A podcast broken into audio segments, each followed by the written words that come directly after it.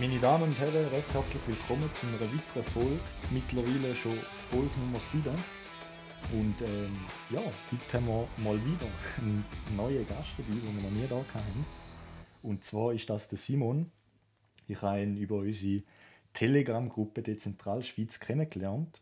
Und ähm, ja, willkommen Simon. Freut mich, dass du da bist. Sali, Sali, ja, freut mich auch. Merci für die Einladung. Wie gesagt, eben, wir haben äh, schon privat ein bisschen geredet und ähm, sind ähm, zum Entschluss gekommen, oder wir haben herausgefunden, dass du äh, eine Art auch hast wollen, privat, oder dir auch schon Gedanken gemacht hast, zum auch einen Podcast zu starten. Ähm, und dann sind wir eben so ein bisschen drauf gekommen, dass ihr oder wir eben schon einen haben und ähm, darum habe ich gedacht, eben, da wäre doch super, wenn wir dich da mal einladen würden und ein bisschen über, deine, über deinen Weg und deine Ansichten in dem Space würden hören. Ähm, ja, freut mich, dass du da bist. Ja, freut mich ebenso. Ich finde es eine coole Sache und ähm, hoffentlich haben wir eine, eine schöne Diskussion heute noch. Genau, ja.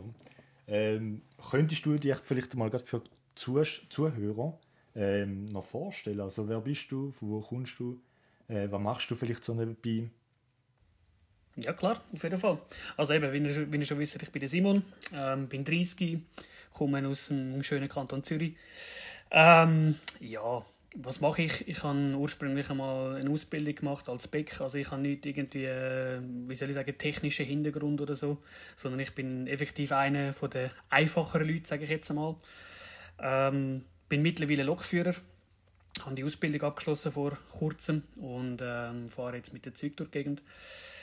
Ja, ähm, ich denke, das ist so ein bisschen das Wichtigste für den Anfang. Ich weiß nicht, wenn du irgendetwas weiter möchtest wissen, dann gerne nachfragen. Sehr gerne, ja. Ich finde, ähm, Lokführer ist noch sehr spannend. Ich kann mir das ja nicht so vorstellen. Also bist du der, der mit der SBB-Züge in dem Fall rumfährt und ähm, uns ans Ziel bringt? Das ist korrekt, ja. Also ich fahre effektiv da, ich fahre auch bis äh, in die Ostschweiz raus.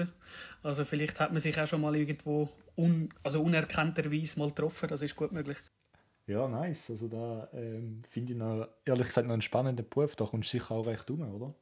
Ja, auf jeden Fall. Also es ist sehr ein anspruchsvoller Beruf, einfach weil du viel musst wissen und dir auch viel Wissen immer wieder musst aneignen äh, weil das ändert sich immer wieder, Vorschriften, Anpassungen und so weiter. Aber du siehst natürlich, wie du sagst, du siehst sehr viel. Also du kannst mit Weiterbildungen von Strecken und so weiter kannst in der ganzen Schweiz umfahren, teils sogar noch ein Stück weit im Ausland.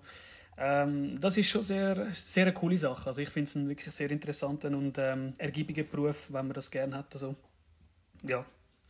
Also in dem Fall hast du nicht so deine eine Strecke, die du tagtäglich fährst? Oder, oder, oder schon? Äh, nein, ich habe so eine Streckerei und das betrifft, also das geht von Chur bis Basel, Bern, ähm, Romanshorn, Weinfelden und so weiter. Also ja. das ist wirklich so ein bisschen der östliche Teil von der Schweiz, sage ich jetzt mal so, im grössten Teil. Okay, ja, cool. Da, da hört man selten. Also ich habe noch nie, glaube mit einem Lokführer geredet, aber irgendwann ist das erste Mal, oder? Das ist so, irgendwann ist das erste Mal. Sehr spannend. Ähm, ja, aber kommen wir endlich mal zum Kern der Sache, ähm, wo die Zuschauer schon lange darauf warten. Ähm, und zwar ist das Thema Bitcoin, allgemein Krypto auch ein bisschen. Ähm, wie bist du überhaupt in das Thema reingekommen? Also, hat es ja nie in deinem Umfeld jemanden gegeben, der dir irgendwie so ein bisschen den Schubs gegeben hat? Oder hast du einfach da aus eigenem Interesse ähm, dich reingefuchst? Ja, das ist noch lustig. Also, es hat in dem Sinn äh, schon so einen ersten Triggerpunkt gegeben. Eben, der ist äh, zurückliegend irgendwann im 2011 gewesen. Ähm, ich persönlich bin aber schon fast jetzt, wenn ich ein tiefer drin bin in dem Ganzen, eigentlich so vom Gefühl her würde ich sagen, ich bin schon viel länger in dem, in dem sogenannten Bitcoin Rabbit Hole, bevor es Bitcoin eigentlich gegeben hat, einfach unterbewusst. Aber das ist, glaube ich, bei den meisten so. Ähm, ich bin dort, das Lustige ist wirklich, ich bin 2011 habe ich noch als Sicherheitsmitarbeiter gearbeitet und der eine Kollege, der dort mit mir geschafft hat, Nachtschicht, der ist die ganze Zeit am Laptop geguckt nebendran und hat irgendetwas Zeugs umgedruckt und so weiter. Ich habe meine Serie geschaut nebendran. Und äh, irgendwann kommt er und findet so, ey, ich kaufe mir jetzt einen Bitcoin-Miner. Und ich so, was soll das, ein Bitcoin-Miner, was ist das? Noch nie gehört. Und er so, ja, weißt du, das ist so eine, so eine Internetwährung und so. Und ich, weißt, ich kaufe mit dem jetzt meine Stange Zigaretten und so. Also der hat dort effektiv schon mit dem Mining äh, seine Bitcoins rausholen und das hat er später auch gemacht. Das finde ich noch krass, das hat er später mal herausgefunden. Äh, um sich einfach nur Zigarettenstangen kaufen, weil es günstiger kommt. Einfach so. Also, ist eigentlich noch witzig gewesen. Ich habe das aber dort nicht wirklich, ähm, ich soll sagen, ich habe es jetzt nicht äh, so wirklich wahrgenommen, Bitcoin an und für sich. Es ist dann Schritt für Schritt immer wieder mal ein, ein Thema gewesen, und der Familie auch. Äh, der Bruder, der eigentlich in der Bank schafft, ist mal noch gekommen und hat das mal erwähnt gehabt. und dann ist es mir auch drin gekommen und dann habe ich mich so langsam, langsam über so, sagen wir 2013 umeinander hat es angefangen, so ein bisschen anfangen zu informieren, aber dort halt sehr oberflächlich und hast auch noch nicht viele Informationen gekriegt auf Deutsch, äh, obwohl mein Englisch sehr gut ist ähm, finde ich es dann doch immer noch so ein bisschen angenehmer, wenn du irgendwie gute Informationsbeschaffung auf Deutsch hast. Ähm, das hilft halt einfach. Und äh, das ist auch der Grund, gewesen, warum ich mich eigentlich jetzt zwar vor kurzem erst äh, dazu entschieden habe, dass ich eigentlich gerne einen Podcast machen würde. Ähm, ich bin aber eigentlich nicht der Typ, der soll ich sagen, wo da so im Vordergrund wird stehen. Ich bin gerne so ein bisschen im Hintergrund, ein organisieren und so, aber ich muss jetzt für mich jetzt nicht der Showmaster sein, so wie es du machst, weißt. Und darum finde ich es eigentlich noch cool, weil... Ja gut, da bin ich im Fall auch. Nein, das ist schon... Nein, aber du machst das auch gut, weißt. Also das darf man auch mal sagen, ich finde es ist okay so. Ähm, ich habe es nur lustig gefunden. Ich habe... Ähm, ich weiß jetzt gar nicht mehr, wo das war. Du hast, glaube mal einen Shoutout bei 21 Tagen gelassen, mit den 21'000 Satz, wo du gesagt hast, du suchst Leute in der Schweiz, wo irgendwie, also, wo man Gespräche haben und treffen und so weiter und so fort. Und ich habe dich gesucht auf Twitter bis zum Umkehren und ich habe dich nicht gefunden. Und dann, ja, und dann plötzlich zack, die Zentralschweiz, äh, Telegram und alles und dann, jetzt ist es losgegangen, oder? Und da dachte ich, das wäre so geil gewesen.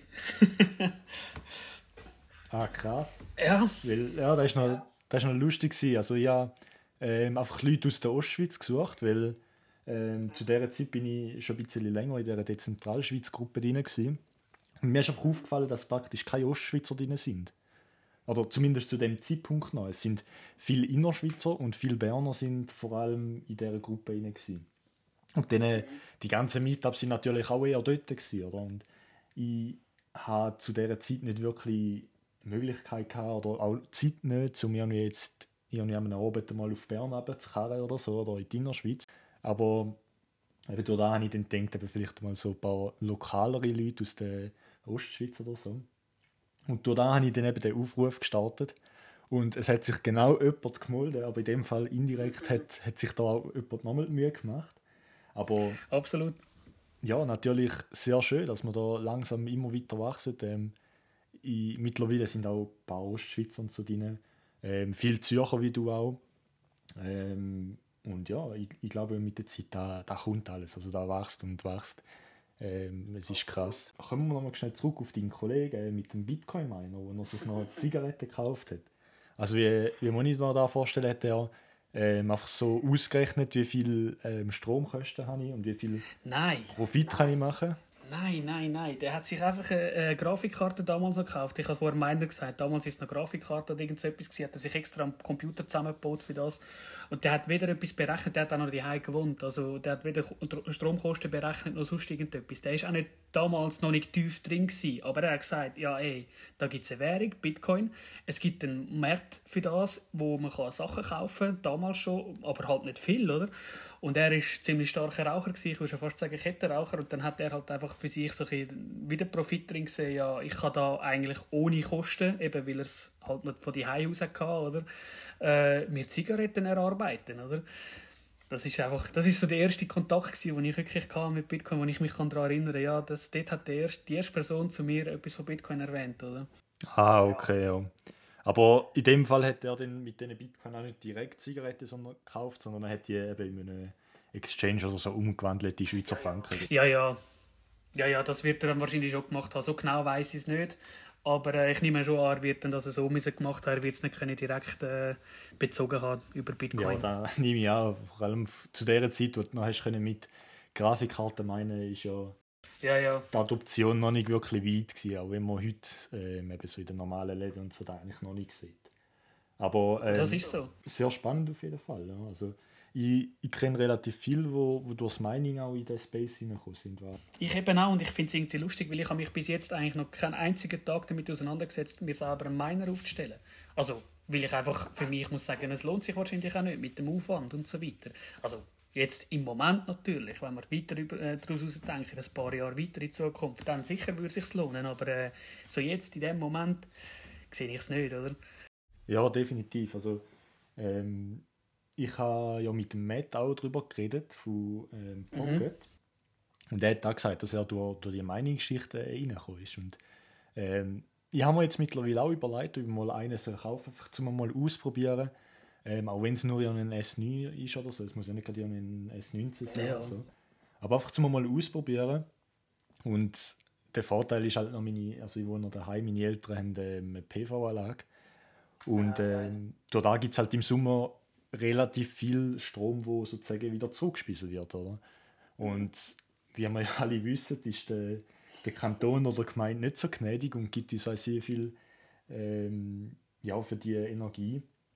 Und, und darum habe ich mir eben gedacht, so, ja, wieso nicht einfach mal ausprobieren, mal schauen, wie das läuft. Ähm, einfach nicht einmal unbedingt zum, zum jetzt mehr Bitcoin haben oder so, sondern einfach zum Ausprobieren und zum dabei sein. Mhm. Und ja, ich, ich finde das ein sehr spannendes Thema und ich, ich kenne mich noch viel zu wenig aus im Thema Mining. Also da ist etwas, was bei mir auf jeden Fall noch ansteht in Zukunft. Ja, also spannend auf jeden Fall, gebe ich dir absolut recht. Ist ein sehr spannender Prozess. Ähm, ich eben, wie gesagt, ich bin jetzt nicht in dem Sinne ein Techie. Ich weiß schon, wie es funktioniert, das ist es nicht, aber äh, ich bin jetzt nicht der, der dann da irgendwie müsste sich mit dem ganzen Zeit auseinandersetzen. Für das ist mein Interesse im technischen Bereich nicht groß genug, sage ich jetzt einfach mal. Für mich geht es um andere Sachen, oder? Und ähm, darum mit dem theoretischen Wissen vom Mining auseinandersetzen, das finde ich sehr interessant. Das ist auch eine coole Sache.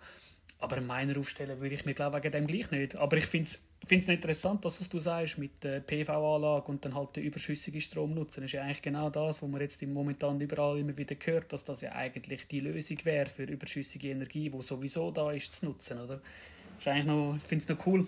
Genau, genau, ja. Also eben, das ist ja ein großes Thema, oder? Ich meine, wir mhm. haben vor allem mit den ganzen erneuerbaren Energien, wie zum Beispiel eben Wind und äh, Sonnenkraft, haben wir halt mhm. so vielfältige Energie.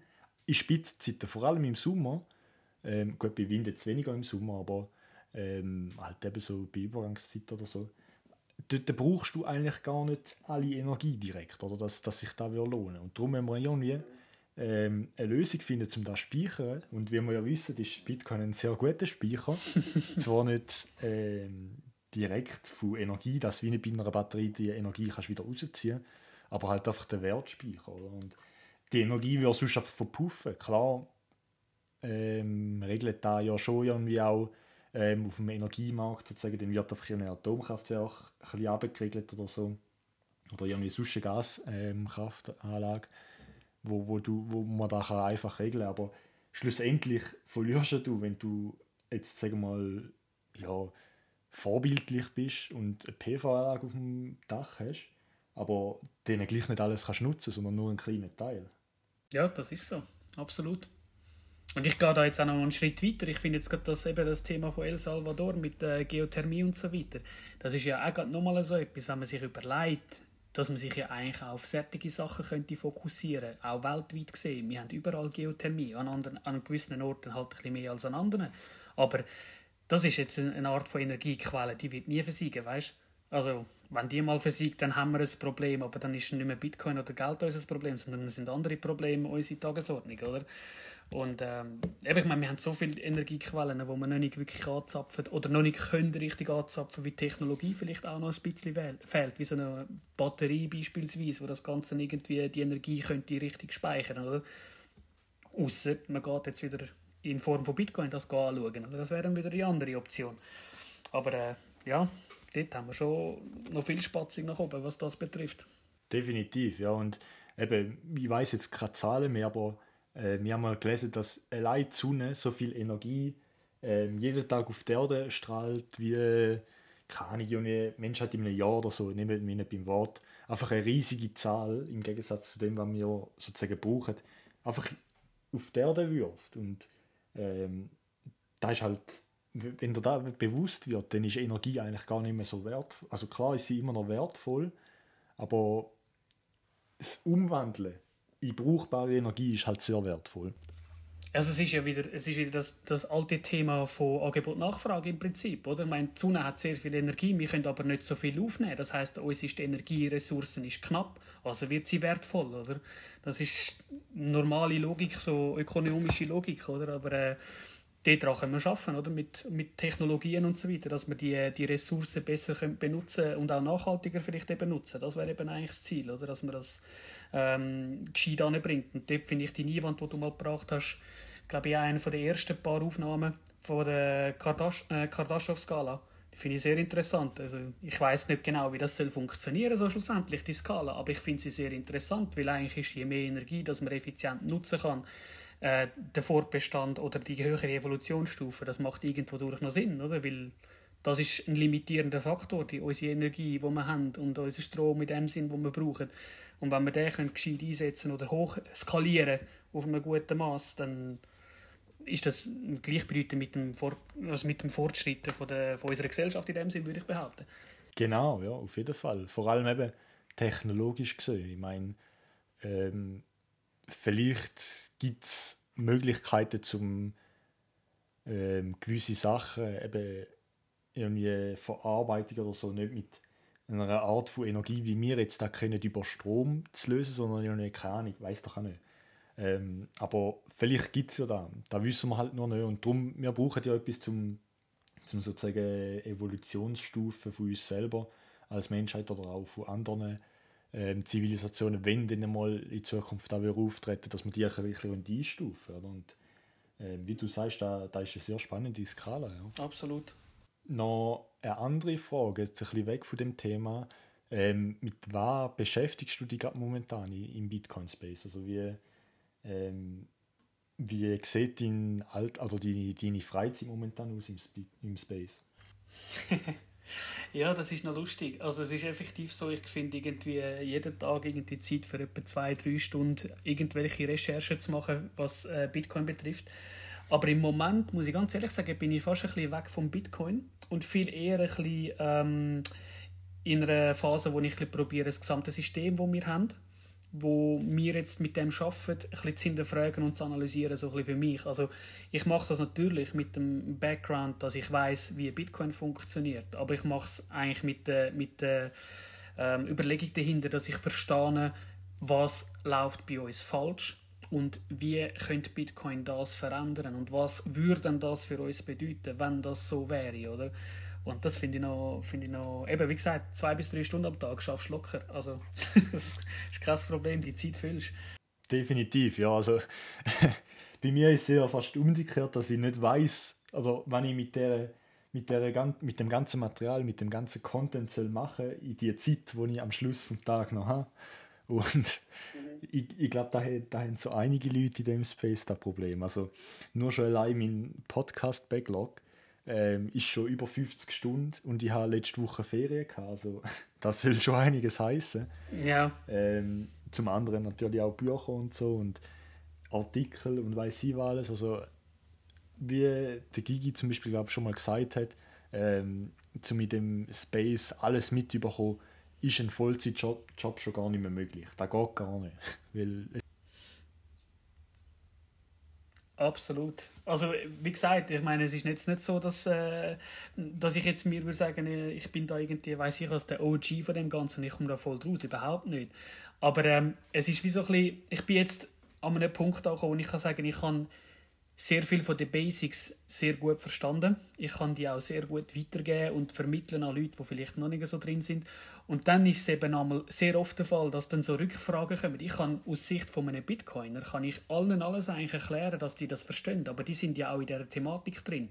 Jetzt kommen aber immer wieder Leute, die äh, weder unser aktuelles System, wie wir es jetzt haben, wirklich begreifen und dann von Bitcoin komplett erschlagen sind, wenn du das probierst zu erklären. Also musst du als erstes, das ist also meine Wahrnehmung, herausfinden, wie kannst du den Leuten zeigen, was falsch läuft, wo müssen wir einen Hebel ansetzen und dann kannst du hinführen und anfangen zu erklären, was mit Bitcoin und so weiter möglich wäre und wo dort so ein bisschen die Parallelen sind oder eben genau nicht Parallelen sind, ähm, wo das sich das unterscheidet, das Ganze. Und darum bin ich momentan an dem Punkt, dass ich mich sehr stark mit äh, Informationen von unserem jetzigen System ein voll pumpe, weil ich einfach mein Background-Wissen schon habe, was ausreicht, deutlich ausreicht, um das gegeneinander abwägen, oder? Ja, da, da ist ein, ein sehr guter Punkt, ja. Weil ich habe das Gefühl, ich sehe auch vor allem in meinem Umfeld oder privaten Umfeld vor allem, sehe ich sehr viele Leute, die Probleme aus unserer Gesellschaft sehen, aber sie kennen keine Lösung dafür. Oder sie, sie, sie meinen, dass sie eine Lösung kennen, die irgendwie, ja, ist jetzt egal, um, um was das geht, aber wir haben so viele Probleme, wo wir uns jeden Tag formulieren, wo wir uns jeden Tag bewusst sind, ähm, von A bis Z. Und ich glaube, dass sehr viele Probleme können durch den Bitcoin gelöst werden. Natürlich nicht alle, auch wenn alle Probleme gelöst sind, wären immer wieder neue gekommen. Oder? Und, ähm, ich, ich, glaube, dass, dass, wie du sagst, Bitcoin sehr viel unserer Gesellschaft kann verändern kann. Ähm, ja, die Frage ist einfach nur, ja, schwer zu sagen, ob es genug ist, oder? Weil wir haben ja wirklich viele Probleme, oder?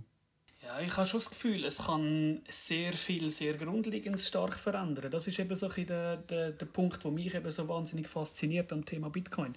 Weil, wenn man sich mal ein bisschen, ähm, einfach probiert zu überlegen, unsere grössten Probleme, die wir haben, auf der, auf der, unserer Kugel in dem Sinn, das sind alles, oder sehr vieles, nicht alles, aber sehr vieles, oder auch über um Umweg, äh, Gründe, die auf unser Geld zurückzuführen sind, auf unsere, auf unsere Scheißhandlungen mit unserem Geld, das wir machen. Und auf die Möglichkeit, dass man mit dem Geld kann frei entscheiden kann, also nicht wir, sondern gewisse Leute frei können entscheiden, was jetzt läuft mit dem Geld, überall unsere Köpfe hinweg. Und wir haben nicht einmal etwas zu sagen, obwohl wir eigentlich gross, äh, im grossen Teil, bin ich schwer davon überzogen, als Menschheit sind wir mit dem nicht einverstanden, was da läuft. Aber viele begreifen es nicht. Oder sie sehen zwar, dass etwas falsch läuft, aber eben, wie du sagst, sie sehen keine Lösung oder keinen Weg dazu.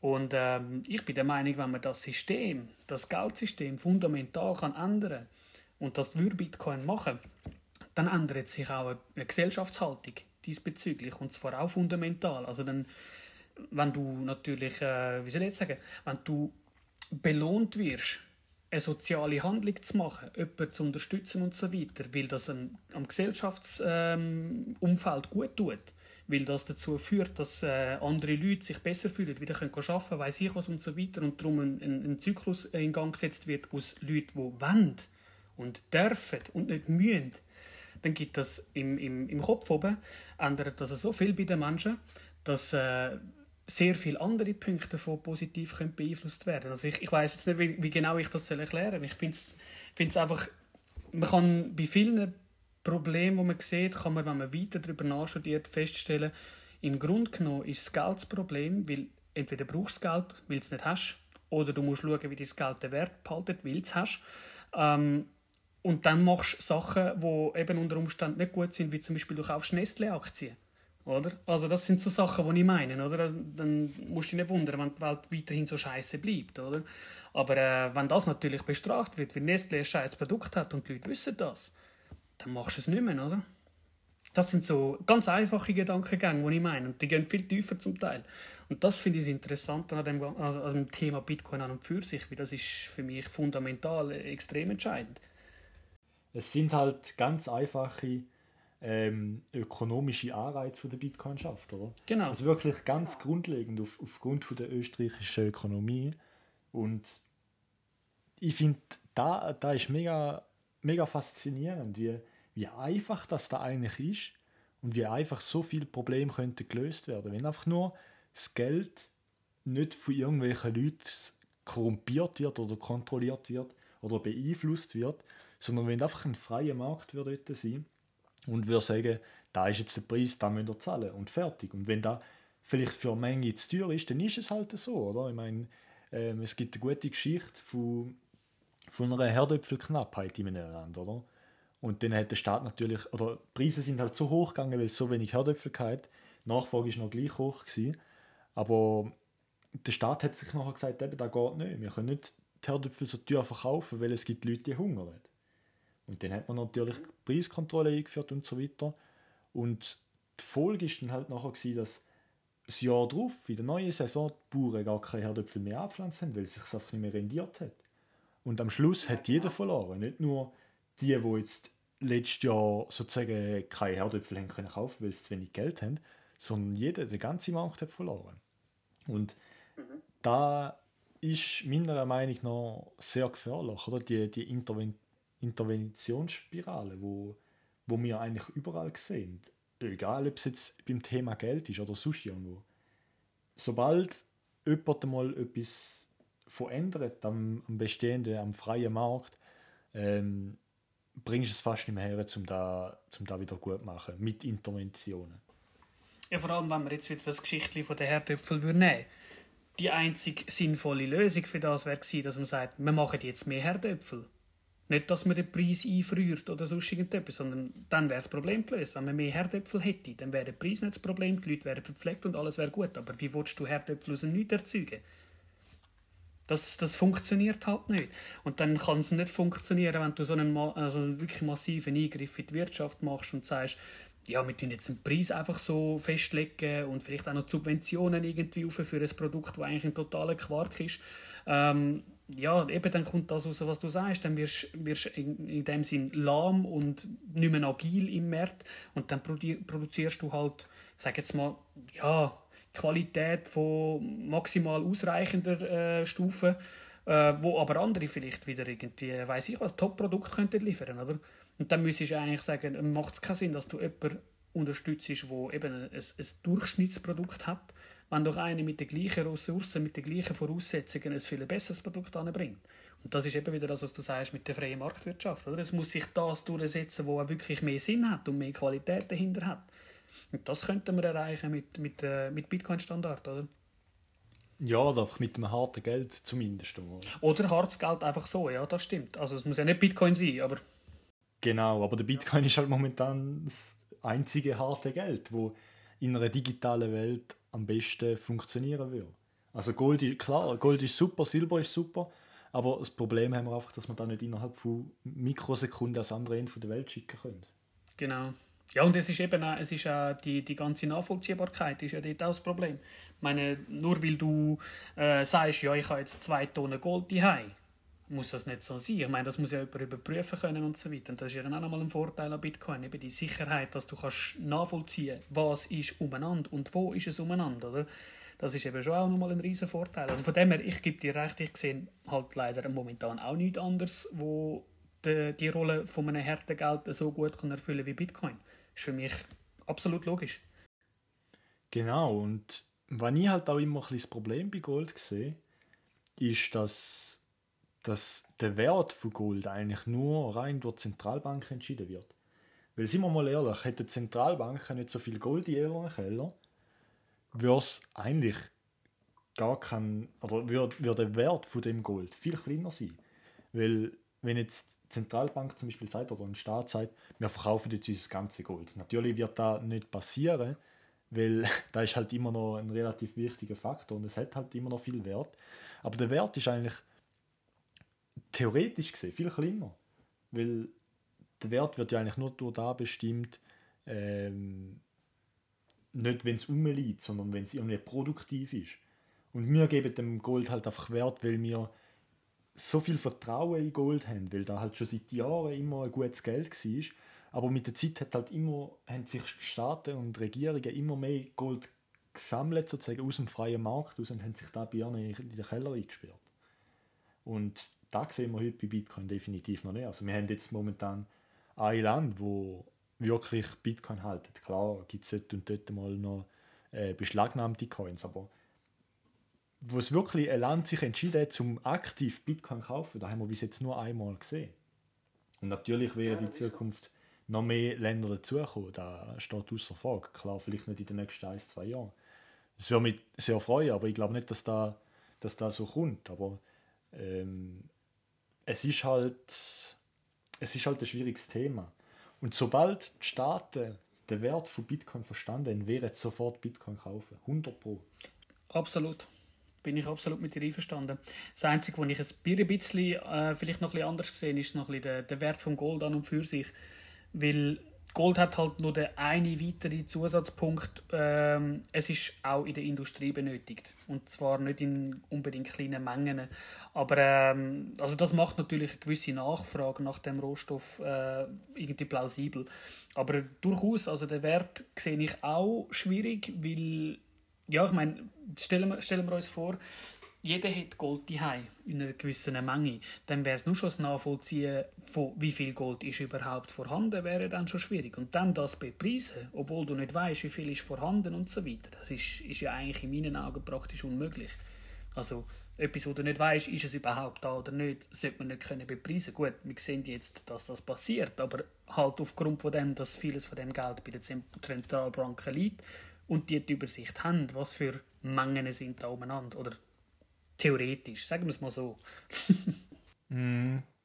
Ja, das ist sicher ein Punkt, aber ähm, also ich habe ähm, mal darüber geredet, ich bin mir jetzt nicht mehr ganz sicher, aber ich glaube, allein die Schmuckindustrie braucht etwa 30.000 Tonnen Gold, ähm, glaube einfach im Jahr, glaube habe ich gemeint.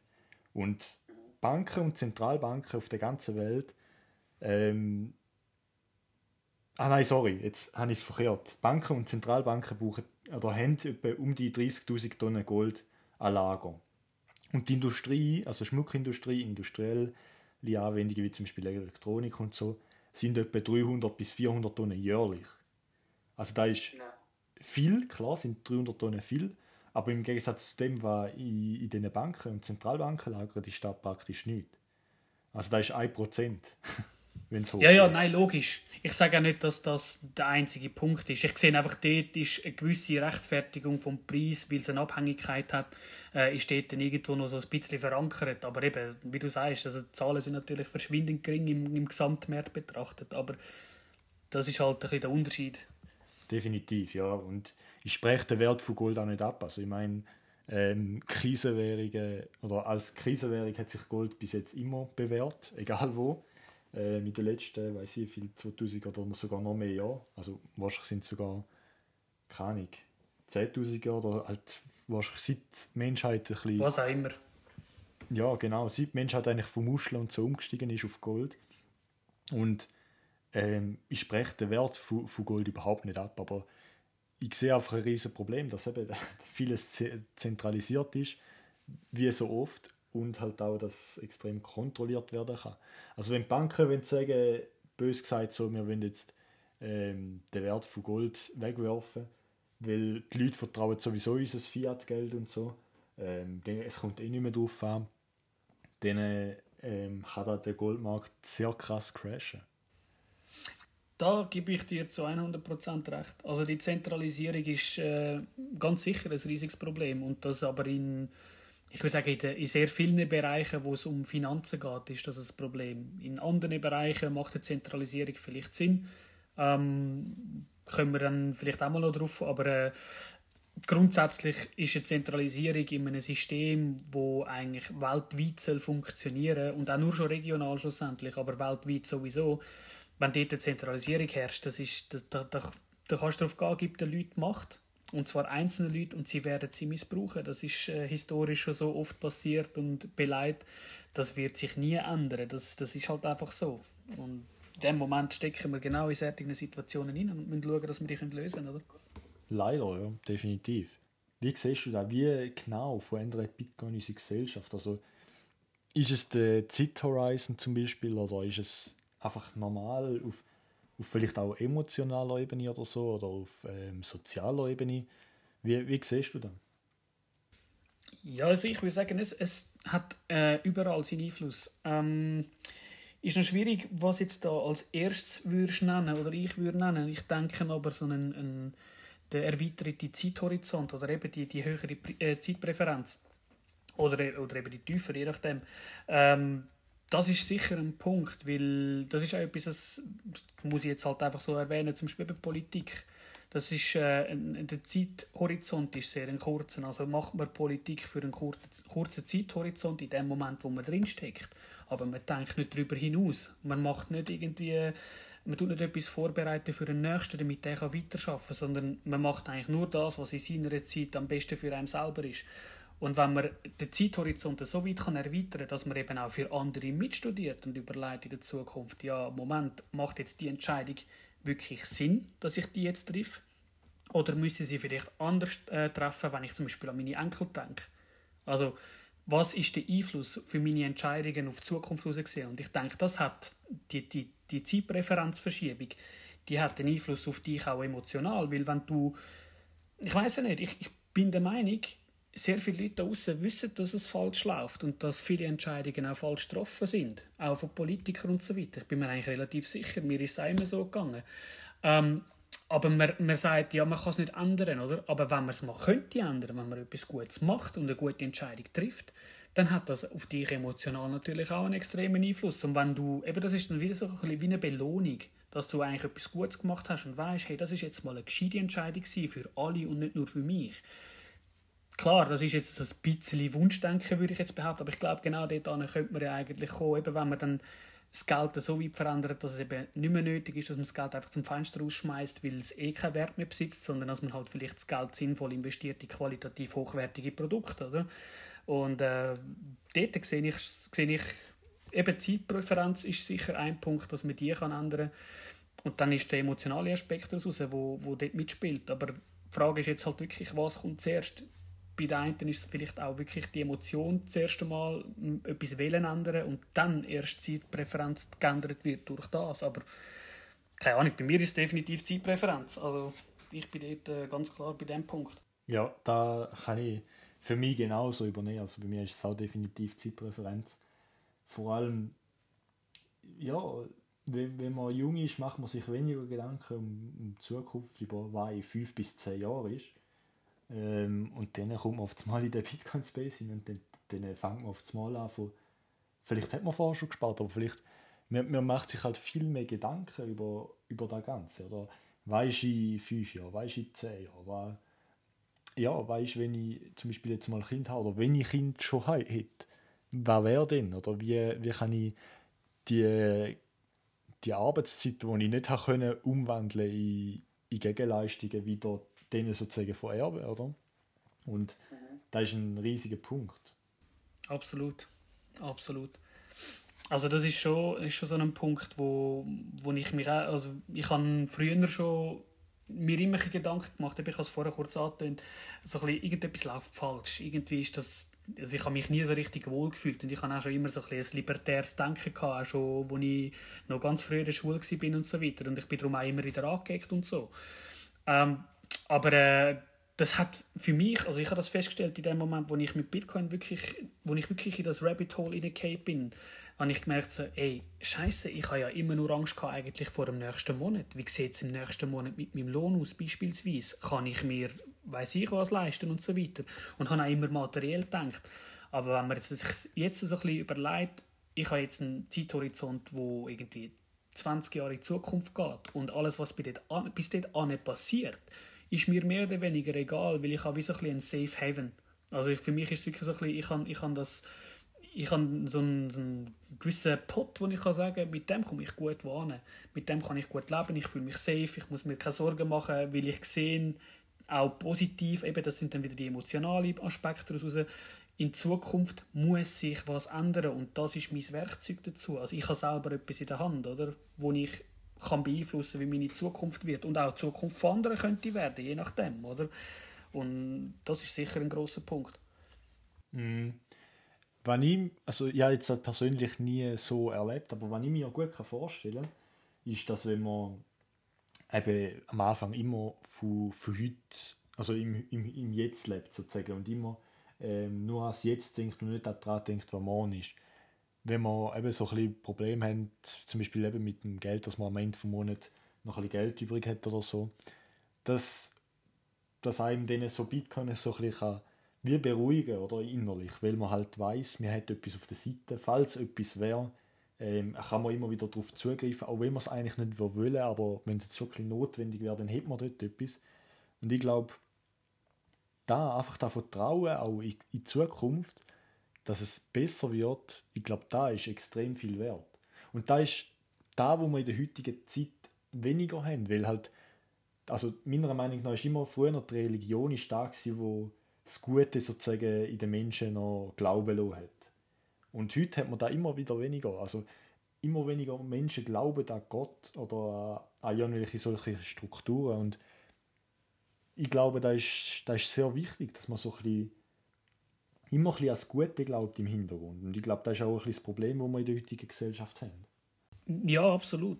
Also ich, ich sage eben dann dort wieder, das ist halt wieder das, ähm, dass die Leute irgendwie wie keinen kein Anreiz mehr haben. Oder man wird, also es gibt keinen wirklichen Grund, warum ich mich jetzt sollte aus, außerhalb von Bitcoin wirklich darauf freuen, was in zehn Jahren könnte sein, weil eigentlich all das, was man sonst so sieht, das, das läuft auf, auf, eine, auf, eine, auf einen Crash hin, ob jetzt finanziell oder ökologisch, ist ja eigentlich egal. Alles irgendwo hat, blöd gesagt, momentan so ein Ablaufdatum irgendwo aufgeschrieben, wo irgendwann wird crashen. Die Frage ist nur, wann ist das Datum, aber es wird irgendwann passieren, oder? Und ähm, das ist so ein bisschen, eben, wenn du, wenn du dann wie so ein bisschen einen, wenigstens einen Horizont hast, wo du siehst, hey, dort hinten ist noch etwas, weißt so, auch wenn es nur, es muss jetzt nicht irgendetwas Religiöses sein, für mich ist jetzt Bitcoin an und für sich nicht das, äh, wo ich müsste sagen, ja, es ist irgendwie eine Verkörperung von irgendetwas religiös oder so, sondern es ist einfach, ich, wenn du das verstanden hast, wenn du checkst, was da technisch im Hintergrund alles läuft und wie safe das, das ist, also wie wenig das da eigentlich kann passieren, auf jetzt rein technischer Ebene betrachtet, dann äh, das gibt dir einfach eine Sicherheit. Das, das gibt dir im Inneren so eine, so eine auch irgendwo eine Genugtuung, wie du weißt, ey, okay, gut, das ist einmal, man sieht die ganzen Probleme, aber dort hat es etwas, wo die Probleme lösen Und das ist ein hure geiles Gefühl. Also ich glaube, das geht vielen so, aber genau. bei mir ist es extrem so. Genau, auf jeden Fall. Da, da habe ich auch damit gemeint, so, eben, nicht, nicht auf religiöser ja, ja. Sicht, sondern einfach das Vertrauen in die Zukunft. Oder? Da sehe ich einfach als sehr wichtigen Punkt an. Absolut. Also das ist sehr, äh, eben, das ist wieder, dann kommen wir wieder auf Politik zurück, oder? Wo ich vorher gesagt habe, wegen vier Jahreshorizont und so weiter. Ist ja genau das, oder? Wenn du weißt, ich muss eh nur vier Jahre weiterdenken, dann machst du in diesen vier Jahren, was du kannst, lässt Sau raus, äh, keine Ahnung, äh, machst halt alles, was du kannst, aber halt in erster Linie halt für dich und nicht für andere, oder? Das ist so, das ist halt so der Punkt, wo wir momentan sind. Eben der Egoismus nimmt im Moment extrem zu und ich denke, Bitcoin ist eben genau die Gegenspirale dazu, oder? Ja, definitiv. Aber schlussendlich sagt man ja auch, also, ähm, dass, dass der, der Mensch, egal was er macht, jedes Handeln ist immer egoistisch. Auch wenn es etwas Gutes ist, weil er erwartet indirekt halt auch ein bisschen, dass wenn er jetzt jemandem etwas Gutes tut, dass er dann irgendwann da wieder zurückbekommt. Und ja, ja. Und da, da schließt ein bisschen zurück auf da, wo ich eigentlich schon ein länger wollte zurückkommen, aber ja nicht so ganz geklappt hat. ähm, einfach die, die reine, ähm, die freie Marktwirtschaft, oder? Ähm, was ist, wenn der Markt falsch liegt? Ist das ein Problem oder ist es kein Problem? Das ist einfach so eine Frage, die ich persönlich für mich noch nicht kann beantworten kann. Weißt du, wenn, ja. wenn wir jetzt so eine freie Marktwirtschaft haben und sagen wir, der, der Markt liegt falsch, weil der Markt ist natürlich nicht immer rational. Ja, Gut, aber dort muss man ja dann auch wieder sagen, also schauen wir uns im jetzigen System an zum Beispiel, oder? Da hast du ein paar wenige Experten, oder? wo im Prinzip das Ganze in der Hand haben. Man hat es jetzt auch wieder gesehen, sehr gut in verschiedensten politischen Ereignissen in den letzten paar Jahren. Äh, da gibt es ein paar, wo, wo sich vermeintliche Expertisen auf, auf ihr Namen schreiben und so weiter. Ähm, und am Schluss kommt es aber ganz anders beispielsweise. Und wenn du natürlich ein System hast, wo natürlich alle Köpfe mit inkludiert, dann denke ich, ist auch die Chance für so einen, einen Fail in dem Sinn, dass der Markt sich wirklich flächendeckend komplett irrt, denke ich, ist relativ ausgeschlossen, weil ähm, wie soll ich sagen, es werden ja dann nicht alle vielleicht einfach nur Herdöpfel machen. Vielleicht machen noch ein paar Rüebli, um auf deine Metapher zurückzukommen von vorher. Oder ein paar machen noch irgendwie, ich weiß nicht, Salatköpfe und so Sachen. Und wenn dann zum Beispiel die Herdöpfel nicht funktionieren, wo sich aber viel darauf verlässt, dann hast du immer noch Rüebli und Salatköpfe beispielsweise. Also ist jetzt einfach so als Ding. Also ich denke, wenn du dem Mar am Markt Entscheidung überlässt, wird sich das wahrscheinlich nie einfach auf irgendeins, auf eine Richtung äh, zentralisieren, sondern das wird automatisch dazu führen, dass die Leute sich breiter gestreut für mehr Sachen interessieren. Und entsprechend dem glaube ich auch, dass so eine effektive, klare, äh, ein klarer Fail, weil sich ähm, ein Markt auf etwas fokussiert, das ist meiner Meinung nach fast nicht möglich. Mm. Ja, das ist ein, ein guter Punkt. Ja. Über den jetzt eigentlich gar noch nie so richtig nachdenkt, aber einfach eben, der, was, was passiert, wenn, wenn Menschen falsch handeln? Oder? Ist ja egal in welchem Thema. Oder? Ich meine, es gibt, vor allem durch den Mainstream sieht man ja immer mehr, dass die sehr staatsnah sind und dass die halt eben sozusagen immer korrekt und so politisch korrekt niemand dort wirklich hin, etwas hinterfragen oder so. Oder nur da hinterfragen, wo, wo vielleicht jetzt auch gewünscht ist, sozusagen.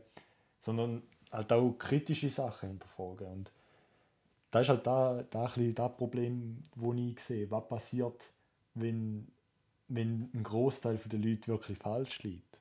Und die Frage ist, ob es überhaupt einen falsch gibt und einen richtig, oder?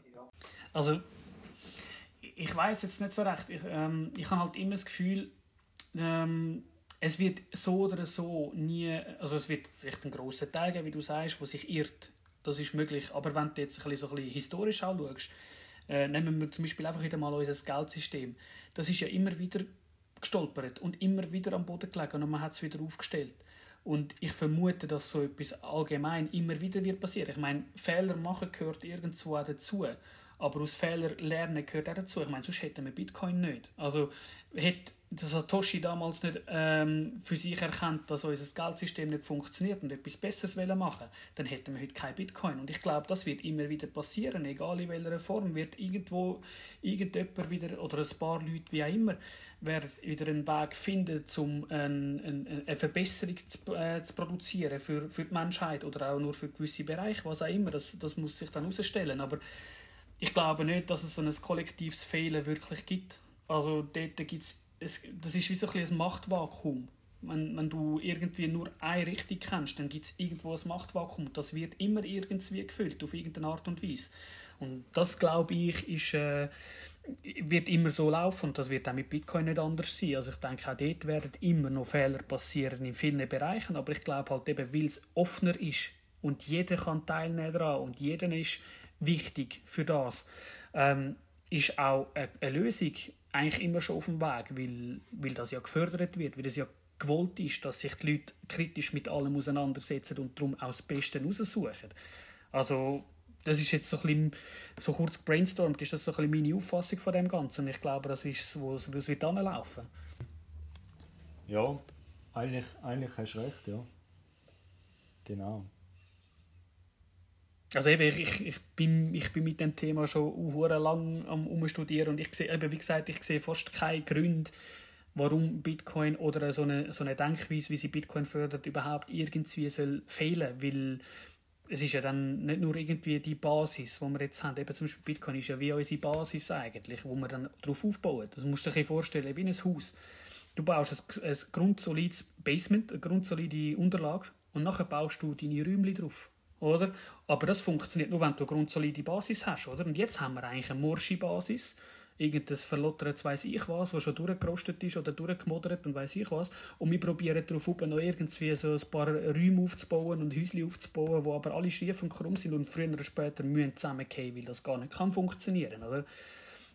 Das ist halt der Unterschied. Ich glaube, da ist eine sehr gute Art, das zu beschreiben. Weil, wenn man halt eben mit dem so in die Zukunft schauen, oder? mit dem Sparen sozusagen, können wir auch uns viel mehr Fehler leisten. Dass wir zum Beispiel jetzt mal, weil wir halt immer ein bisschen gespart haben, können wir jetzt mal einen Monat sozusagen auf den Lohn verzichten, weil wir, sage jetzt mal, einen Scheiß gemacht haben oder so. Aber durch das, durch das sind dann halt Fehler auch viel mehr tolerierbar und wir lernen auch viel mehr aus Fehlern, weil man nicht krampfhaft versucht, Fehler zu vermeiden und aus dem heraus entstehen dann halt viele Fehler. Also zumindest habe ich ja. da so ein das Gefühl. Ja, oder es ist, auch, es ist so weit auch irgendwo durch noch toleriert, dass man Fehler macht, weil es hat ja in dem Sinn keine wirkliche Konsequenz, weißt du, was ich meine? Also das ist sicher auch ein Problem, das wir in den, in den First Worlds und so weiter haben, dass wir natürlich eigentlich sehr gut abgesichert sind und darum gar kein wirkliches Bedürfnis für einen Bitcoin oder so haben, oder? Aber auch in anderen Ländern, ich meine El Salvador und so weiter, ist ein gutes Beispiel. Dort sieht das ganz anders aus. Und darum haben die auch so einen riesen Wert in Bitcoin. Weil das gibt ihnen Sicherheit. Weil sie wissen genau, wie wir alle eigentlich auch wissen, das System steht auf einem morschen Untergrund. Und die Frage, wann das es kollabiert, ist, ist, ist eigentlich die einzige. Also es wird garantiert kollabieren irgendwann. Und dann sind auch wieder die die Ersten, die darunter leiden. Weil die Macht liegt nicht bei ihnen, sondern bei anderen. Oder? Das ist halt du kannst als Kleiner nicht wirklich die Welt bewegen, wenn die Macht woanders liegt, oder? Kommen wir noch zu vielleicht ein einer philosophischeren Frage. Und zwar, was ist Geld für dich allgemein? Ja, Geld ist im Prinzip das, was wir als Geld akzeptieren wollen. Also es kann eigentlich alles kann Geld sein für mich, wenn, wenn das gesellschaftlich so akzeptiert wird. Und darum ist auch unser Fiat-Geld in dem Sinn Geld, weil wir es einfach akzeptieren.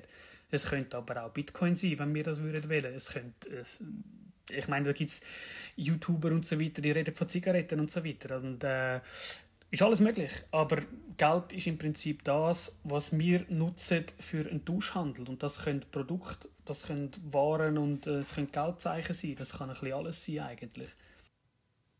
Ja, es ist einfach schlussendlich ist da, wo, wo einem hilft, einen, Tauschhandel, wie du schon gesagt hast, einfacher durchzuführen.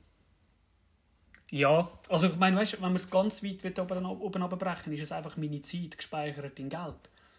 Also das ist eigentlich ein Wertspeicher. Das, das ist glaube ich auch nichts, was jetzt irgendwie neu wäre. Das ist auch nichts, was ich jetzt irgendwie neu erfunden hätte, auf keinen Fall. Aber das ist eigentlich das Ding. Aber wir, wir tauschen ja unsere Zeit in dem Sinne dann mit unserem Schweizer Franken beispielsweise tauschen wir ja unsere Zeit ein, die wir mal geleistet haben, unsere, unsere Lebenszeit, die wir mal irgendwo gebracht haben. Also, aber das kann ja dann, eben wie gesagt, das kann ja dann wieder alles Mögliche sein. Es muss halt einfach gesellschaftlich akzeptiert sein. Der Gegenwert oder der Gegenpartner muss den Wert akzeptieren als Geld und er muss ihn ja auch weiterverwenden Das heißt, es bringt nichts, wenn es jetzt irgendein was weiß ich, irgendein, irgendein Müll ist, wo, wo ich finde, ja, das ist jetzt mein Geld, wenn es der andere nicht will, dann, dann will er es nicht, oder? Mhm. Definitiv, ja. Ähm, du hast ja gesagt, dass du jetzt nicht so der extreme Techie bist oder so. Aber ähm, es würde mich gleich mal noch interessieren, was, was hat dich am meisten beeindruckt auf deiner Reise von dort, wo du das erste Mal Bitcoin gehört hast und zu heute? Ähm, ja, also es ist, es ist schon, ziemlich am Anfang ist das noch gewesen, wo ich mich sehr schmückt damit befasst habe, ist schon die, äh, die Dezentralität gewesen. Ähm, der, der Mechanismus, wo es ermöglicht, dass eigentlich sämtliche Teilnehmer am Netzwerk also im Prinzip ein Stimmrecht haben. Klar, das ist jetzt noch ein differenzierter geworden mit Notes und allem Möglichen, aber so der Grundgedanke von der Dezentralität, weil das halt einfach etwas ist, wo, ja, wo wir so in dem Sinn nicht kennen wir sind überall irgendwo eingeschränkt auf irgendeine Art und Weise und äh, die dezentrale Struktur, das ist etwas gewesen, was mich schon extrem geflasht hat. Mhm. Wenn, wenn du schon gerade von Dezentralität redest, muss ich halt die Frage stellen. Ähm, in dem Fall bist du auch ein bisschen ins Shitcoin-Rabbit-Hole gefallen, oder gar nicht? Ähm, also wie soll ich es jetzt sagen? Ich bin in dem Sinn nicht ins Rabbit Hole hineingeht, aber ich habe Shitcoin traded, einfach weil ich, ich habe ich hab von Anfang an eigentlich für mich schon gesagt, ich will einfach mehr Bitcoin haben. Also für mich ist von Anfang an, ich habe, ich habe auch jetzt zum Teil noch den ein oder andere Shitcoin, einfach weil ich dort einen gewissen Wertanstieg noch drin gesehen habe, aber das hat für mich nichts mit irgendwie äh, eben Rabbit Hole heißt für mich, du musst dich mit dem können wie identifizieren und äh, äh, Research gemacht haben, dich mit dem auseinandergesetzt haben, Werte dahinter gesehen. Das sehe ich eigentlich bei fast keinem wirklichen Shitcoin äh, so in Geld gemessen, logischerweise. Also ich meine, viele Shitcoins sind ja auch nicht äh, darauf abzielend, dass sie Geld ziehen oder so. Das muss man auch nochmal differenzieren. Aber grundsätzlich, wenn es um das geht, ist für mich eigentlich Bitcoin von Anfang an eigentlich ziemlich das einzige große Zugpferd, das ich gesehen. Und der Rest hat einfach sollen dazu dienen, um ja, halt meine Bags in Bitcoin irgendwie noch so ein bisschen vergrößern. Mhm. Einfach ein bisschen der Gamble sozusagen, nicht, nicht ja. als, als Wertanlage, sondern Nein, gar nicht. Zum, zum den kurzfristigen Wert, wo vielleicht andere sehen, können zu transportieren in, in deinen persönlichen Favoriten-Wertspeicher. Genau. Ja, ich meine, es ist auch, äh, ich sehe bei keinem, ähm, außer bei vielleicht ein, zwei Shitcoins, sehe ich eigentlich, in Zukunft sehe ich keinen Nutzen von dem. Und dann ist für mich auch dort wieder eine Frage, wann bricht das zusammen, wann der Wert, also wann bricht der weg, Wert weg? Und dann will ich nicht mit dem Shitcoin sein, weil ich, das Einzige, was ich sehe, wo der Wert wird auf Zukunft halten und steigern, ist für mich Bitcoin, einfach aufgrund von der technischen äh, Finesse, die der Coin mitbringt. Egal wie einfach das die Leute anschauen und sagen, veraltet und so weiter. Ja, genau das muss es eben sein. Mhm. Also, ja, eigentlich ein bisschen so da, da einfach da, da breite, aufgefächerte, jeder hat, so, so ein bisschen wie da in der Schweiz, wo wir haben, äh, direkte Demokratie, ähm, jeder hat eine Stimme einfach noch viel besser, viel verfeinerter. Ja, halt unzensierbar Oder? Das ist halt auch nochmal der Punkt. Also ich will jetzt nicht sagen, dass wir da irgendwie Stimmen zensieren und so weiter, aber ich halte das auch nicht für ausgeschlossen, weil es ist halt, eben durch die Zentralisierung ist es möglich. Das ist einfach der Punkt, oder? Definitiv, definitiv, ja. Hast du, hast du in dem Fall irgendwie bestimmte Informationsquellen, wo du, wo du dich informierst? Boah, also vieles läuft bei mir eigentlich hauptsächlich über YouTube, teils auch über äh, Twitter. Ähm, ja, ich denke, der, das, also der, der Roman Blocktrainer ist sicher äh, für mich einfach informativ, sage ich jetzt mal, weil er hat zwar schon immer wieder mal gewisse mm, mm, Livestreams, die wo auch für mich durchaus noch sehr interessante Aspekte drin sind. Ähm, größtenteils nehme ich bei ihm einfach News mit, aber äh, gerade jetzt für äh, Newbies und so ist das sicher ein guter Start.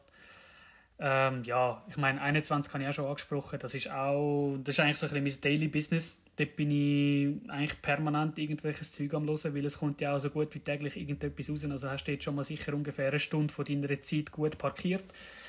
Äh, ja, und dann sind es dann so, auch vieles sind noch Kollegen, wo ich so ein bisschen mich austausche, eben unter anderem Familie auch, Vater, Mutter, Brüder, sogar mein Grosi.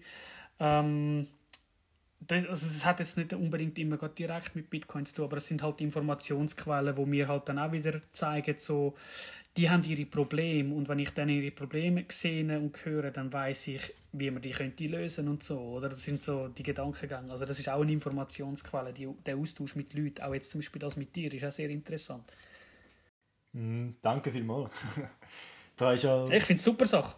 Ja, das ist auch der Grund, wieso dass ich das mache. Oder? Einfach zum, zum den Leuten zu zeigen, dass, dass da noch mehr hat. Oder? Dass, dass nicht nur ich so ein Spinner bin, blöd gesagt. Oder? ja. Aber ähm, ja, sehr interessant. In dem Fall hast du auch deine, die, deine Familie und dein Umfeld ein bisschen Orange gespielt, so wie ich da rausgehört ja, also ich kann, sicher, mein Vater habe ich Orange Pilt. Den habe ich, also ich sage es mal so, ich habe einen Orange Pilt so weit, er kauft auch Bitcoin wöchentlich über Pocket. Ähm, von dem her, also ihn habe ich so weit, dass er auch seine, seine strategischen Investments in Bitcoin hauptsächlich macht. Dann Mutter habe ich jetzt auch vor etwa zwei Monaten zugebracht. Sie ist komplett ähm, nicht äh, technisch versiert, also sie hat da eigentlich überhaupt keine Ahnung. Ich kann ihr halt wirklich mit dem äh, mit dem Erläutern von den Problemen und so weiter, wo wir jetzt haben und wie Bitcoin das könnte lösen, äh, habe ich ihr das ein bisschen erklärt und dann ist sie halt auch so ein bisschen ins Rabbit Hole hineingekommen. Sie versteht zwar nicht alles hundertprozentig, aber sie weiß, was die Idee dahinter ist und das lange ihr eigentlich, weil sie auch sehr freiheitsdenkend ist.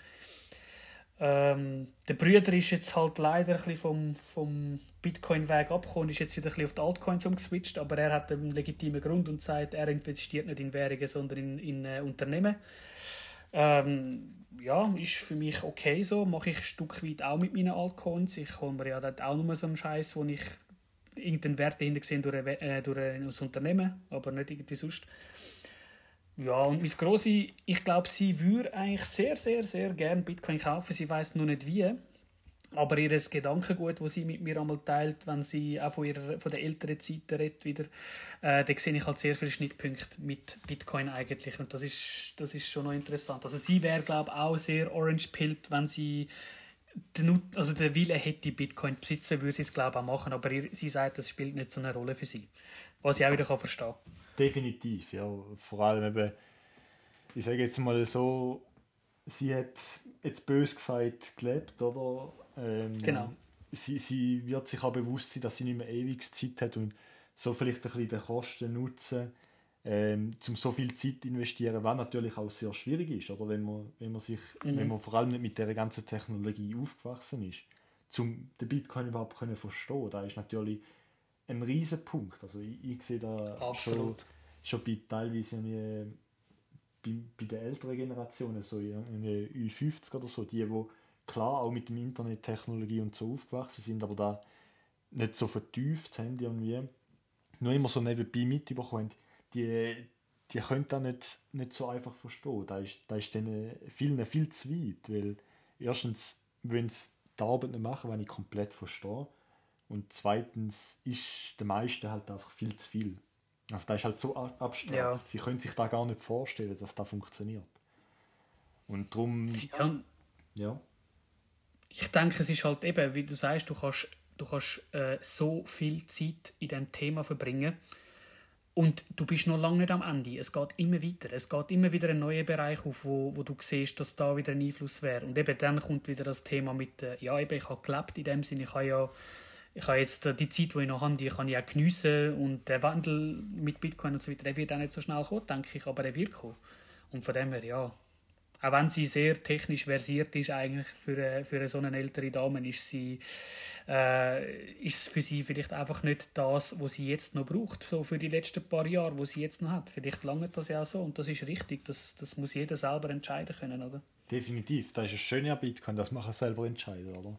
Genau. Dass, dass niemand sagt, Eben, das ist der libertäre Gedanke. Genau. Und das ist halt natürlich auch ein großes Problem, so an unserem Fiat-System. Wir sehen immer mehr, habe gerade letzte, mein Opa hat mich gefragt, eben da, ähm, ich habe jetzt von der Bank ähm, Dinge bekommen, ähm, das Mail, dass jetzt äh, gewisse Sachen nur noch per QR-Zahlung gezahlt werden über E-Banking. Mhm. Aber ich habe doch gar kein E-Banking, ich gehe einmal noch mit meinem, ähm, weiß nicht, wie man dem sagt, ähm, Scheck vielleicht. Das geile Büchlein da? Ja, es ist kein geiles Büchlein, sondern einfach irgendwie so der Auftrag, wo er dann nachher der Bank sozusagen gibt und ähm, dort, so, ja. drauf, dort und dort her halt. Ähm, es ist halt alles noch über Papier, oder? Wo er dann einwirft bei der Bank. Und dann habe ich auch gesagt, so eben, klar, ich, ich würde jetzt jedem anderen E-Banking empfehlen, aber dir kann ich es nicht empfehlen, weil erstens, ja, haben die älteren Leute vielfach eben Geduld nicht, zum oder auch das Verständnis nicht, was, was bedeutet die digitale Sicherheit zum Beispiel, oder? Ja. Und, und von dem her finde ich es überhaupt nicht verwerflich, dass sie, dass sie sich gar nicht, ich sage jetzt mal, wöhnt damit beschäftigen. Also eben, es ist verständlich irgendwo durch. Und das ist auch, ich denke auch, das ist etwas, wo ähm, mit den jungen Generationen jetzt wird wachsen und auch muss wachsen. Und das sind ja auch die, und darum sehe ich es wieder positiv, das sind ja auch die, die in der Zukunft eigentlich eine äh, entscheidende Rolle haben. Und die müssen sich entscheiden, was sie wollen, oder? Und darum sehe ich es auch so, dass die ältere Generation, die haben ihres, ihres Ding gehabt, ihre, ihre Entscheidungen und so weiter, aber jetzt ist es eigentlich so dran, dass jetzt auch die Jüngeren dran kommen und ein ihre, ihre Macht sozusagen retour bekommen. Und das ist das, was Bitcoin halt ermöglicht, oder? Mm, genau. Ja, und ich, ich finde es eben schön, dass man kann selber entscheiden ob man da will oder nicht. Es wird niemand gezwungen, weil ja eben in unserem Fiat-System leider nicht so ist. Ähm, ältere Leute werden immer mehr dazu gezwungen, entweder durch Kosten, die ihnen entstehen, wenn sie das alte System noch verwenden, oder halt einfach, weil es es nicht mehr gibt, weil die Bank sagt, so, jetzt ist fertig. Ähm, ja, es ist, es ist eine schwierige Sache, oder? Und, und ich glaube, da, da macht halt viele auch ein bisschen kaputt. Und klar ist ja, es gut, dass man, dass man, dass man ähm, Innovation und das Ganze fördert. Aber ich, ich, sehe immer mehr, dass es halt auch immer Leute hat, die extrem darunter leiden. Ja, aber eben auch dort, äh, es ist tendenziell schon eher die ältere Generation. Das soll jetzt nicht irgendwie abwertend tönen oder so, überhaupt nicht. Aber es ist, es ist verständlich, oder? Ja, eben definitiv nicht. Also, ich, ich verstehe es komplett, dass sich die Generationen nicht mehr großartig mit den neuen Sachen beschäftigen und eben, wie ich vorher schon gesagt habe, das Verständnis fehlt vielfach auch. Ja, aber es ist ja schwierig, diesen Leuten das auch ähm, wirklich können weiterzugeben, weil da fehlt ja noch so viel anderes Zeug dann auch äh, Grundwissen über Technologien und wie Sachen funktionieren. Ich meine, ich, ich weiß auch sehr vieles nicht. Ich kann einfach viele logische Zusammenhänge kann ich ziehen. Ob das dann wirklich stimmt, kann ich nicht hundertprozentig sagen, aber ich kann es für mich wie so ein bisschen ablegen oder ein bisschen zurechtlegen und verstehen, oder? Aber für, nur weil ich auch mit dem Zeug aufgewachsen bin, oder? Für mich ist das Internet jetzt nichts Spezielles. Aber für die ist das natürlich ja, viel Spaß. Du stellst dann ihre, ihre Weltansicht auf den Kopf, wenn du denen das willst erklären Genau, genau, ja. Und wenn ich halt auch oft sehe, ist, dass viele einfach auch Angst haben zum Fehler machen. Also ja. die, die getrauen sich nicht, wenn sie nicht mehr weiter wissen, zum irgendwie, sage jetzt mal etwas ganz Einfaches, zum ein Blatt Papier, das per E-Mail überkommt, ausdrucken auf dem äh, Drucker. Da habe ich ja schon meinem Großvater helfen, einfach weil er, gut, mittlerweile weiß er es jetzt, aber am Anfang hat er auch so Angst gehabt, sage ich jetzt mal, ja, kann ich, vielleicht lösche ich ja da und dann kann ich es gar nicht mehr ausdrucken oder so, weißt du, nicht, mhm. ja nicht so, obwohl es vielleicht gar nicht mehr möglich ist oder weil es noch einen äh, Papierkorb oder so gibt und da ist auch ein bisschen so ein Problem, das ich oft sehe. Also Angst ist ein sehr grosses Problem im Allgemeinen. Also das ist jetzt nicht nur äh, auf, auf jetzt fertige Themen bezogen, sondern halt grundsätzlich, wenn du vor etwas Angst hast. Und ähm, ja, logisch, also ich habe auch schon mit meinem Grossi, ähm, also mit meinem anderen Grossi auch schon so äh, Sachen gehabt, wo, wo sie irgendwie das Gefühl hatten, ja nein, dann mache ich es kaputt oder weiß ich was und äh, dann, dann, oder ich, ich bestelle irgendetwas, was ich gar nicht will und so Sachen. Und äh, ja, eben, das ist halt, für uns ist das logisch, wie das funktioniert, aber wenn, wenn du nicht weißt, wie du etwas zu bedienen hast oder wie das funktioniert und nachher sollst du es aber bedienen, dann ist schon, ja, dann hast du halt schon eine gewisse Angst, weil es kann unter Umständen ja viel passieren, du weißt ja nicht mal, was kann passieren, oder? Genau, genau, ja, definitiv. Hast du eigentlich einen Full Node oder so? Ja, ich habe mir einen Raspberry Blitz aufgestellt, ja. Ah, sogar, als Non-Techie? Ähm, also ich, ich will mich jetzt nicht als Non-Techie beschreiben in dem Sinn. Ich bin schon ein bisschen technisch versiert, ich habe schon gewisse ähm, Erfahrungen. Äh, auch weil ich mit dem aufgewachsen bin, ich habe mir zum Beispiel auch früher einmal, oder auch heute mache ich das zum Teil einmal noch mit HTML, noch so ein bisschen Website äh, programmiert und so weiter. Ich verstehe so gewisse Sachen, verstehe ich schon, aber ich bin jetzt keine von dieser Sorte, wo äh, ich könnte jetzt nicht irgendwie einen Bitcoin Source Code lesen und den dann wirklich verstehen oder auch nur schon irgendwie äh, C++ und so weiter, die ganzen anderen Programmiersprachen, dann wäre ich schon aufgeschmissen. Ich weiß nur so ein bisschen Handgelenk mal Pi, wie so Sachen laufen und ein Raspberry Blitz ja, ich meine, es gibt gute Videos, es, äh, es gibt gute Lektüre, auch schon auf GitHub und so weiter, wo du das kannst nachlesen und nachher weißt, wie es funktioniert. Und wenn du das bisschen Grundverständnis mitbringst, dann läuft das. Also, ja, ich habe auch ein bisschen am Anfang damit. Ich habe schon ein, zwei Mal ein bisschen Mühe gehabt, weil ich dachte, was ist jetzt das wieder für ein Scheiß, wieso läuft das nicht? Und dann plötzlich ist es dann gleich gelaufen, oder? Es ist halt, gell? Try and error und dann probierst du es nochmal. Genau, ja. Aber in dem Fall habe ich die ein bisschen falsch verstanden. Also, ich kann von mir persönlich sagen, ich habe momentan noch Umbrella Node laufen. Und ähm, ich habe einfach aus dem Grund gemacht, weil, weil ich eben gar keine Ahnung habe von Programmieren und so und mit den ganzen Command-Zielen und so, Terminal ja. und so mit dem bin ich einfach zu wenig, ähm, ja, also ich, ich habe mich einfach nie damit wirklich beschäftigt und da habe ich dann eben gesagt, der Unreal wäre schön. Mittlerweile gibt es ja gute Alternativen und es wird auch Zeit zum ähm, Umstellen. Aber ja, ja. Ähm, definitiv, also eben einfach zum mal ein bisschen so reinkommen oder so, ähm, finde ich das super und ich, ich werde mich jetzt wirklich mal in den nächsten paar Tagen oder Wochen oder Monaten bemühen, um das Ganze mal ein bisschen überzuzügeln. Es ist eigentlich wirklich nicht so schwierig. Also es, ist, äh, es sind ein paar Codes, die musst, also oder Commands, die du musst wissen und wenn du die mal weißt, dann, dann weißt du die. Oder du weißt auch wieder, wie du herausfindest. Es ist wirklich eigentlich relativ easy. Definitiv, ja. Ich, ich bin halt einfach ein Freund von, von guter UI. Das ist ein bisschen das Problem. Und ja, das ja. ist, glaube ich, auch der grösste Grund, wieso ich das nicht gemacht habe. Weil, klar, eben so, wie du sagst, es ist, es ist ja in, dem Sinne nicht viel. Und man kann ja alles nachlesen. Aber einfach so ein bisschen die Convenience. Ja, ja, es ist halt angenehmer, gebe ich dir recht. Also ich, auch, ich muss auch sagen, ich hatte zuerst auch einen Umbrella Note und die nachher auf Raspberry Blitz gezügelt. Ähm, von dem her ist bei mir ist auch zuerst der, der Punkt gewesen, von wegen, ja komm, ich mache es mir einfach. Weißt ist ja, ist ja nichts dabei. Umbrella einstellen, laufen lassen, also registrieren, deine Wörter aufschreiben, laufen lassen, fertig, oder? So in dem Stil. Ähm, und dann, dann habe ich halt schon müssen sagen, ja, aber so irgendwie, keine Ahnung, es ist so ein bisschen, alles ein bisschen versteckt so, also und limitiert, oder? Genau, ja, und es, es gibt ja glaube ich auch ein Skript, oder, zum von Umbrella auf äh, Raspberry Blitz zu wechseln. Es, äh, gibt's, ich habe jetzt das Skript nicht genommen, ich habe einmal komplett die ganze Blockchain nochmal neu gesynkt mit, äh, mit Dings, mit dem, mit dem Raspberry Blitz, was ich eigentlich auch nicht unbedingt hätte müssen machen, glaube aber äh, du, ist ja gleich ich, ist ja nicht so, dass ich jetzt morgen irgendwie, also ich hoffe, also ich gehe jetzt nicht morgen irgendwie vom Blitz getroffen irgendwie um und dann ist es gewesen, oder? Also, hoffe ja, ja, ja. Aber in dem Fall äh, kannst du einfach wieder über deinen Private Key das Ganze wieder herstellen sozusagen und deine ganzen Channels, ja, eigentlich Channel, schon, ja. äh, Channel Backups in dem Fall. Das müsste eigentlich alles funktionieren. Ich habe dort noch keinen Channel aufgemacht. Gehabt. Ich bin dort immer am Synken. Gewesen. Darum weiß ich es nicht, ob das wirklich funktioniert. Aber eigentlich rein theoretisch gemäß Blockchain müsste das ja möglich sein. Und ich meine, Lightning läuft ja auch nicht anders. Also, also grundlegend nicht unbedingt anders, so meine ich. Von dem her, das müsste möglich sein. Aber da bin ich jetzt auch nicht der Spezialist. Eben wie gesagt, ich bin nicht so ein Wahnsinns-Techie, was das betrifft. Ja, aber in dem Fall ähnlich wie ich. Ja, ja, ich denke es auch, ja. Ähm, aber mittlerweile hast du in dem Fall Lightning Channels, oder noch nicht? Jetzt habe ich ja. Mittlerweile habe ich. Das ist immer schön zu hören. ja, du, das ist Zukunft.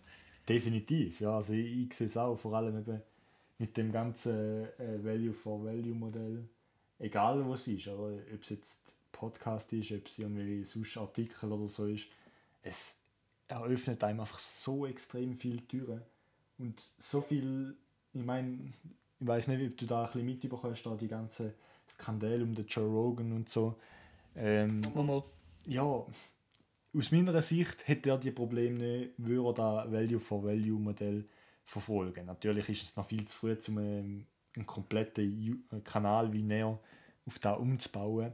Aber viele Leute, die da wirklich aktiv nutzen, wie zum Beispiel der Adam Curry, ähm, wo ja sozusagen die Figur hinter Podcasting 2.0 ist und dem ganzen Value for mhm. Value ähm, Programm, der sagt von sich aus selber, dass er mittlerweile mit seiner ganzen Community, die er hat, natürlich sind da alles sehr Podcast-versive Leute, aber die, also er sagt, er verdient mehr, obwohl er eigentlich nicht einmal das Ziel hat, zum mehr verdienen über das ganze Modell. Sondern einfach, weil er, ja. weil er will frei sein oder? Und weil er, weil er sagt, er will kein Spotify hinter sich haben oder YouTube hinter sich haben, wo sagt, du, das darfst du nicht sagen oder das darfst du nicht sagen. Genau. Oder deine Folgen sind zu lang oder was auch immer. Oder? Und mhm. das ist ein, ein sehr schöner, ja, ist, ist eine Art von Freiheit meiner Meinung nach. Das ist ja so. Und eben das ist ja auch nur möglich, weil in dieser Value for, Value Transaktion niemand anders dazwischen steht. Sondern weil das effektiv von mir zu dir passiert. Oder? Und niemand das Sagen hat, ja nein, aber eben du darfst jetzt das nicht. Ich will jetzt das nicht. Oder? Das ist eben die, die Dezentralität und die, die Eigenverantwortung, wo, wo das ganze System mit sich bringt. Und ja, klar, kann natürlich auch Risiken bürgen, aber im Großen und Ganzen müssen wir das alle selber auch ein bisschen lernen, oder? Definitiv, ja. Aber ähm, einfach nur zum da klarstellen, so, ich weiß, was du damit hast will sagen, aber da Peer-to-Peer, -Peer, das stimmt ja nicht ganz wie Lightning. Also, ja. Aber ja, ja. theoretisch hast du natürlich recht. Also, äh, vom vom Gedanken her zumindest. Genau, genau, ja. Eben, es kann es kann gleich niemand ähm, irgendwie zensieren, weil du kannst einen direkten Channel zu deinem Partner öffnen und dann ist auch genau. gut. Aber ja, ich, also weiß Es ist im Endeffekt so möglich eigentlich. Jetzt reden wir noch von einem anderen Zustand, aber theoretisch ist das machbar. Also, also nein, es ist auch praktisch machbar im Prinzip. Vielleicht, wenn wir gerade schon beim Thema Lightning sind, was siehst du für Schwächen und Stärken gleichzeitig auch von Lightning? Puh, das ist eine gute Frage. Ähm, also die Stärke ist natürlich schon ganz klar, dass du Bitcoin auch alltagstauglich machst. Sprich, für äh, die kleinsten, weiß ich was, Transaktionen von einem Kaugummi-Kauf ähm, bis vielleicht auch, keine Ahnung, mal etwas Größeres, wo ein paar hundert Franken oder so würde kosten im Gegenwert. Das ist sicher äh, der große Vorteil von, von Lightning. Ich denke, ähm, die Schwäche an und für sich, aber die ist auch nur eine Frage von der Zeit, ist halt eben das Channel Management. Ähm, ich sehe dort so ein bisschen, ähm, gerade bei Leuten, also zum, im jetzigen Moment noch, ähm, sehe ich dort noch ein bisschen die Schwierigkeit, dass Leute, die es vielleicht schaffen, zwar eine Node aufzusetzen, extrem Mühe könnten haben mit dem Channel Management, weil das musst du ja auch fortlaufend immer wieder machen. Du musst es wieder aufstocken unter Umständen. Äh, du musst dich mit anderen Channels verlinken und so. Ähm, für Leute, die jetzt wirklich einfach nur gerade knapp so irgendeine Umbrella Node haben können aufsetzen, ist es vielleicht halt schon einfach äh, ein, ein, ein Problem, dann da das Channel Management auch noch zu, äh, zu machen.